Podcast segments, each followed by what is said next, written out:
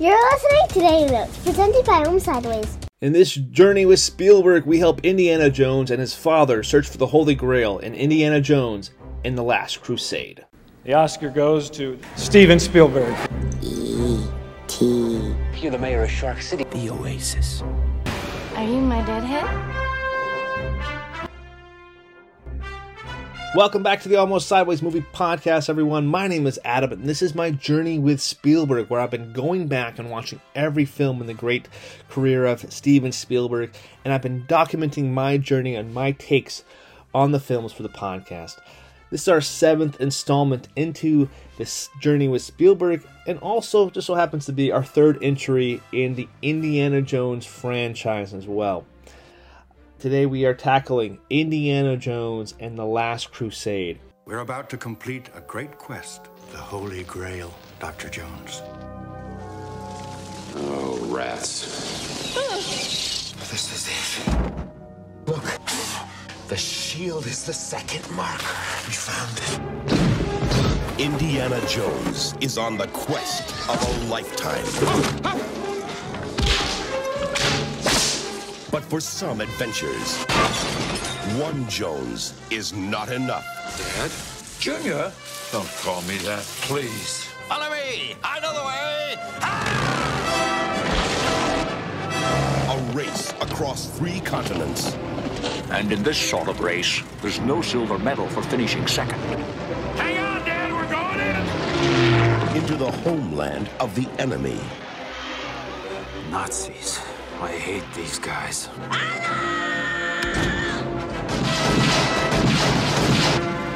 Our situation has not improved. In his search for the Holy Grail. How dare you kiss me? Are you crazy? Don't go between them! Go between them,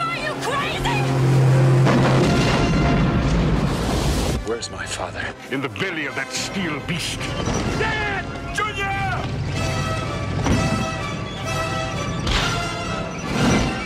You call this archaeology?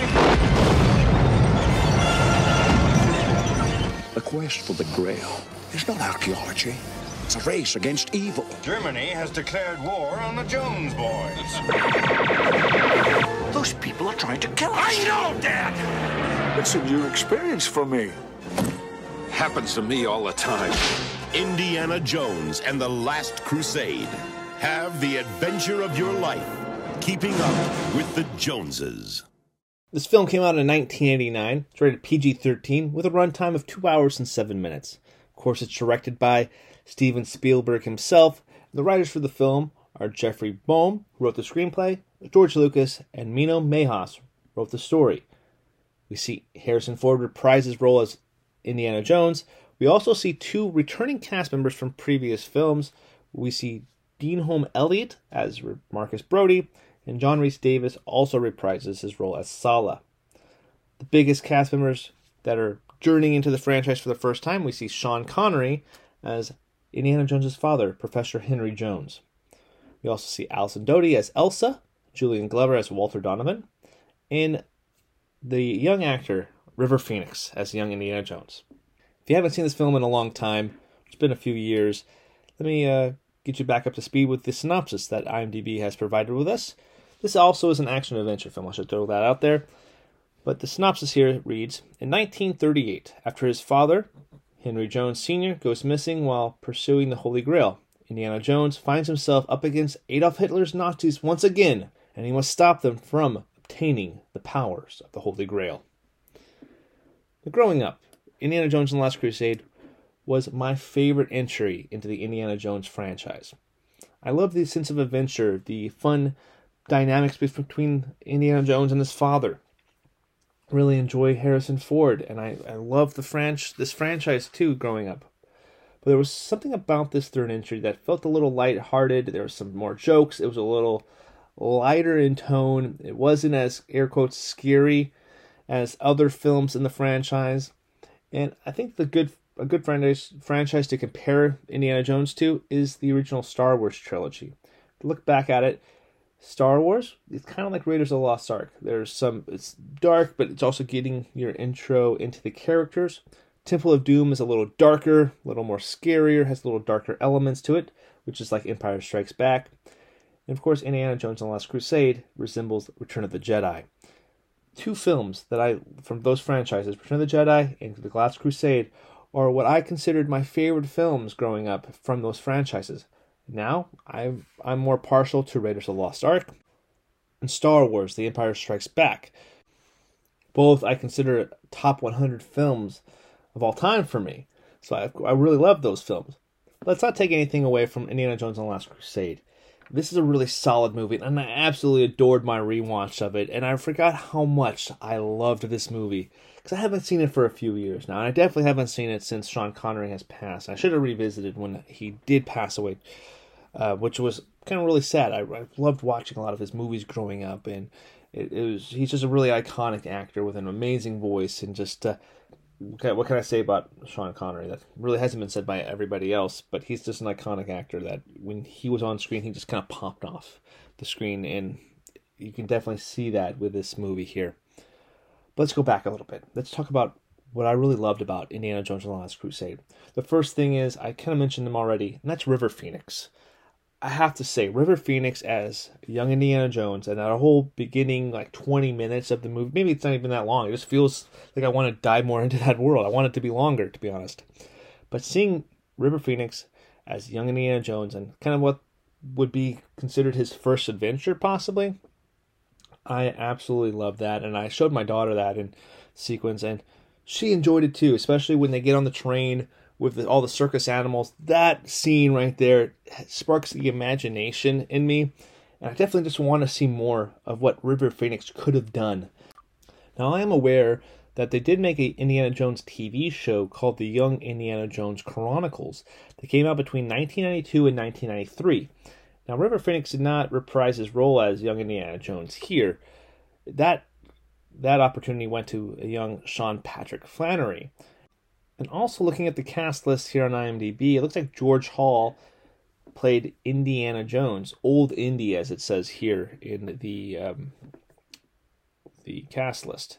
We also see Corey Carrier play Henry Indiana Jones Jr. for seven episodes as well. So it wasn't a long-lived TV show, and looks like the creator of the show was, of course, George Lucas here. Now I remember watching some of this this show on VHS at my grandparents' house. Can't remember anything about the show or if the show was even good or not, but I do remember it being a thing. Now, going back into the movie here, River Phoenix brings something to the Indiana Jones character as the younger version that I would have loved to see more of, of course. See more adventures, maybe even a feature length film. I think that there's a possibility that that would have been really cool because when we see him in the movie for the brief moments, there's an electricity to him that I can definitely see where he emulates emanates the same charisma as Harrison Ford as this character here. What's really fascinating is that there's the, the question of what if because River Phoenix has also passed away, especially at a young age. So it's who knows what his career would have looked like um, if he would have been here still, you know. So that's that's kind of the sad sad part of it. But anyway, we move on from the young Indiana Jones stuff because that that stuff's amazing. But other things I really liked about the movie is I think that the chemistry between Sean Connery and Indiana Jones here. I think the movie has a great understanding of what the relationship between these two characters are. It's an estranged father relationship that they are don't agree eye and eye to eye. They haven't talked for a few years. They have different philosophies on how they handle things, and they're two different uh, ways of thinking about stuff too, which is cool to see their kind of contrast of characters. But the actors have such big personalities and they have such a charisma to them. Like I said, like Sean Connery pumps off the screen, but so does Harrison Ford. Every time I see him and stuff, I always see him as this larger than life actor. He's one of my favorites, and I'm not gonna. I'm kind of biased on that nature, I admit. But seeing these two iconic actors on screen, that's where the movie is really working on all cylinders. I absolutely love that stuff the whole journey to find Indiana Jones's father, that's also really cool. That's where the film gets its sense of adventure and actually, quite frankly, fun. There's some really cool moments there that really sparks the imagination of what's actually under these iconic historical buildings that are in Venice and, and, and Germany and such like that. It there's some cool imagination. I know as a kid I was always fascinated by that kind of stuff there too. And of course, being a kid of the '90s, you grow up playing the video games of uh, Tomb Raider, which resembles heavily of a person going in and looking for treasures just like Indiana Jones. So there's that sense of adventure. And they, they made those live action movies with Angelina Jolie. And as you grow older, there's uh, the Nathan Drake character in the Uncharted video game franchise that I absolutely like as well. Now that got a live action movie. So of course, there's stuff that resembles it, but doesn't quite have the magic as the iconic Indiana Jones character. The whole journey to find Indiana Jones's father does bring us to a character here that's introduced, played by Alison Doody. Her name is Elsa. It is a fascinating character, but growing up, now that I'm have seen it so many years later and I grew up on this film, it's clear to clearly that she is a bad guy. My wife, who had never seen this movie up to this time, said, "Yeah, there's something up with that girl. I don't I don't trust her." Like Indiana Jones did trust her in the movie. And she was absolutely right. I think it's pretty obvious where the film does go and who the villains may be in the movie. But I don't care. It is still a really fun journey that you're trying to get to try to get to the Holy Grail. When we get to the city where the Grail is definitely being kept, and we get those three challenges. Talk about being on the edge of your seat. I know as a kid I had to close my eyes a couple times, even though it's not as scary or as gruesome as previous installments of the, the franchise but I'm still just scared. I don't want to see Indiana Jones die, die in those moments. But seeing those trials play out again, really cool. Another stuff that's just as fascinating as it was back then as it is today. And of course, watching it so many years later, I think you can kind of spot who the villain of the movie is. Like I said, my wife picked up on who it was rather quickly, and it's not the first time she's done that. So even though I still enjoy it, I think I guess you could pick it on if you haven't seen it at all. And if I if you haven't seen it up to this point, and I just spoiled it for you, sorry, it came out it came out 33 years ago. Uh, anyway, I guess also there's some stuff in the middle of the movie too that it it seems like it's kind of filler, even though it's only two hours and seven minutes. It does go by rather fast, but I want to get back and more into the action and more into the relationship with uh, Indiana Jones and his father. So I don't really have any huge complaints. It's just one of those movies that I have really heavy nostalgia for, but I can kind of look at with with it and realize maybe it's not the best movie that Spielberg has ever done, but it's still a very entertaining movie. It's definitely on line with like a Return of the Jedi and kind of the ranking of the franchise. It's kind of just in the middle, right there. Uh, still really solid entry in the franchise, and it's definitely the the film of this Indiana Jones franchise that is the, definitely the most fun to have while watching it because there is this that great banter back and forth, and I could watch that the banter between Sean Connery and Harrison Ford all day. I want to see more of them on screen. So one thing I did when I was kind of preparing for this episode, I found an article that was written in July of 2022, so this year, from sideshow.com and it's 10 artifacts about Indiana Jones and the Last Crusade. So it's 10 fun facts that they uh, they found from this film, and I, I'm just going to read the the fact itself, and I'll read the leave the article down in the show notes down below. So make sure you guys check that out if you're interested. So our 10th fact for this film was that there was 2,000 rats were specially bred for the catacomb sequence here in the movie a very I totally didn't even mention the, the rat sequence a really gross sequence when they do go under the under the catacombs after they go to this library in the film to try to find Indiana Jones's father. That scene is disgusting. So I, I think that's pretty cool. They did breed the rats there, so very interesting how they were able to do that. But two thousand rats in that sequence, yuck. Number nine, several early drafts of the screenplay involved a haunted castle. Would not have liked that, I don't think. uh, that would not have been uh, really fun for me.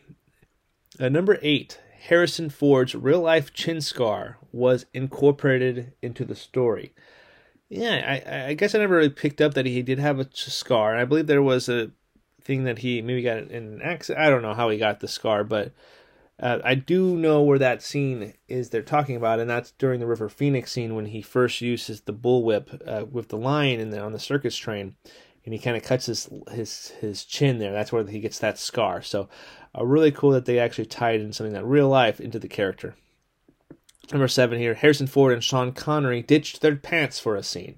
Now, this scene they're talking about was on the blimp when they're trying to leave uh, Germany uh, with the diary that they they have that uh, Henry uh, Doctor uh, sorry Tommy Jones is here. Was Sean Connery's character has been writing to find the Holy Grail. So there's a scene during a hot summer day on this blimp, and Sean Connery's like, "I'm not going to wear pants. You're just going to film me from my uh, basically my my chest up, so I'm, you're not going to see my legs. So I'm taking my pants off." So Harrison Ford, like father like son, he did that as well. So pretty interesting there. Uh, number six, Nazi extras were asked to cross their fingers behind their backs while filming.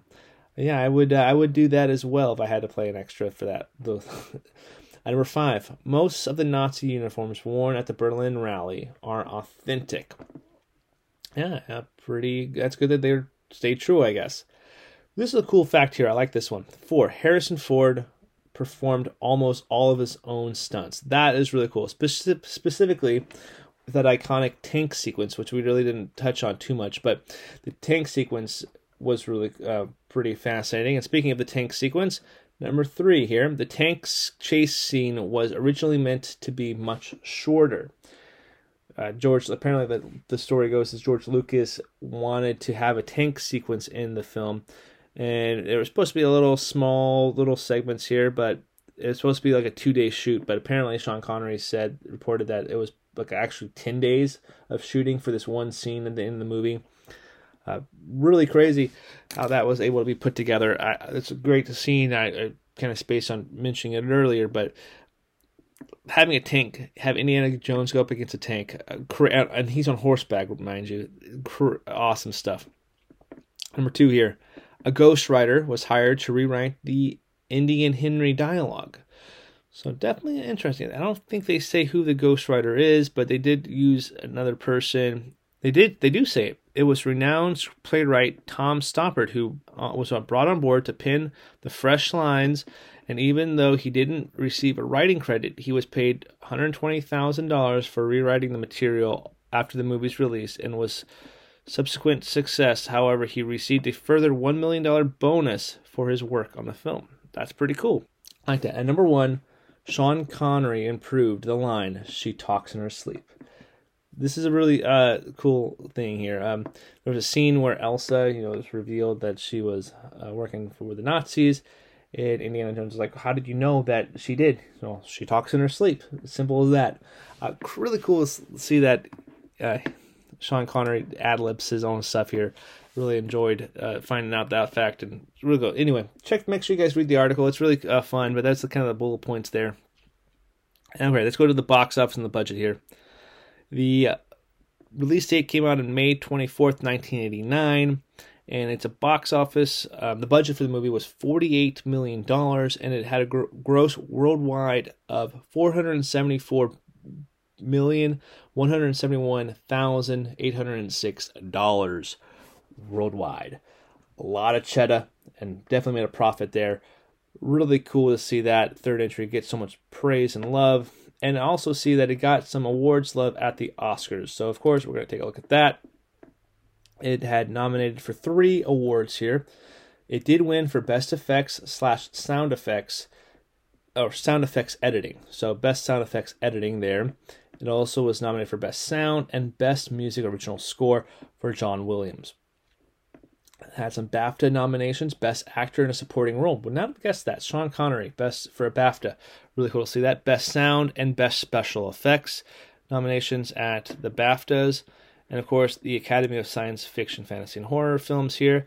Best Fantasy Film nomination, Best Actor for Harrison Ford. Nomination, Best Writing for Jeffrey Boam. Best Costumes nomination there as well. And I'm trying to see if there's any other Golden Globes USA uh, Best Performance by an Actor in a Supporting Role in a Motion Picture, Sean Connery. So was Sean Connery uh, snubbed at the Oscars. Who knows? Uh, that would have been a really interesting nomination if Sean Connery got nominated for Indiana Jones and the Last Crusade. That would be crazy. Uh, so we're going here, and we're looking at. Uh, I wanted to throw this out there too because the where does this rank on Spielberg? So we're talking about the journey with Spielberg. Where does Indiana Jones and the Last Crusade fall on Spielberg's, you know, top grossing films of all time? Uh, currently, it's number nine on his box office filmography, like worldwide gross. And I, I, what I found was like there's 35 films that he has done, and that's including the Fabelmans that's coming out this year. That is that has made some kind of profit. So Indiana Jones and the Last Crusade falls at number nine, in between Jaws and The Adventures of Tintin at number ten. So looking back at his like his whole filmography and the seven films that I've already talked about, and I will reveal where those seven films fall on this box office scale here that we've talked about already, and also where it, Indiana Jones: The Last Crusade falls in my ranking of all the movies that I've done so far, and I'll reveal my top seven Spielberg movies of the movies I've done up to this point, and I will continue to update you as we go along with this journey. Let's talk about this box office first. So our lowest Spielberg movie watch that we've done so far was number 15, and that's Indiana Jones and the Temple of Doom for the box office. Number 12 is Minority Report. Number 11, Raiders of the Lost Ark. Then 9, Indiana Jones and the Last Crusade. And then we go up to number 4, The Lost World of Jurassic Park made a buttload of money. Number 2, grossing film of all time for Spielberg, E.T. the Extraterrestrial and number one being Jurassic Park. I think that's a pretty given movie. Uh, that would be his number one. So pretty uh, fantastic. He's Spielberg's been a producer too, and some of his movies that he's produced have grossed even more movies or more money than he's actually movies he's directed. So that's another uh, fascinating little nugget to have there. In closing, for this episode, I'm going to reveal my top seven films that we've done on this journey with Spielberg. So I give you kind of some kind of context of where things are falling in place for this journey. I won't give you the exact top ranking, ranking every single episode. I will just tell you where the film falls going forward. But today we are going to go for all seven films. So at number seven, I have The Lost World of Jurassic Park. Number six, Indiana Jones and the Temple of Doom. Number five, Indiana Jones and the Last Crusade. Number four, Jurassic Park. Number three, Minority Report. Number two, E.T. And number one, Raiders of the Lost Ark. Some big movies are still in play here. I'm really looking forward to uh, discussing more Spielberg movies with you all, and I'm pretty sure our next episode for Journey with Spielberg will be The Fabelmans coming out pretty soon. So be on the lookout for that Journey with Spielberg with The Fabelmans. So again, thank you so much. John Williams, play us out.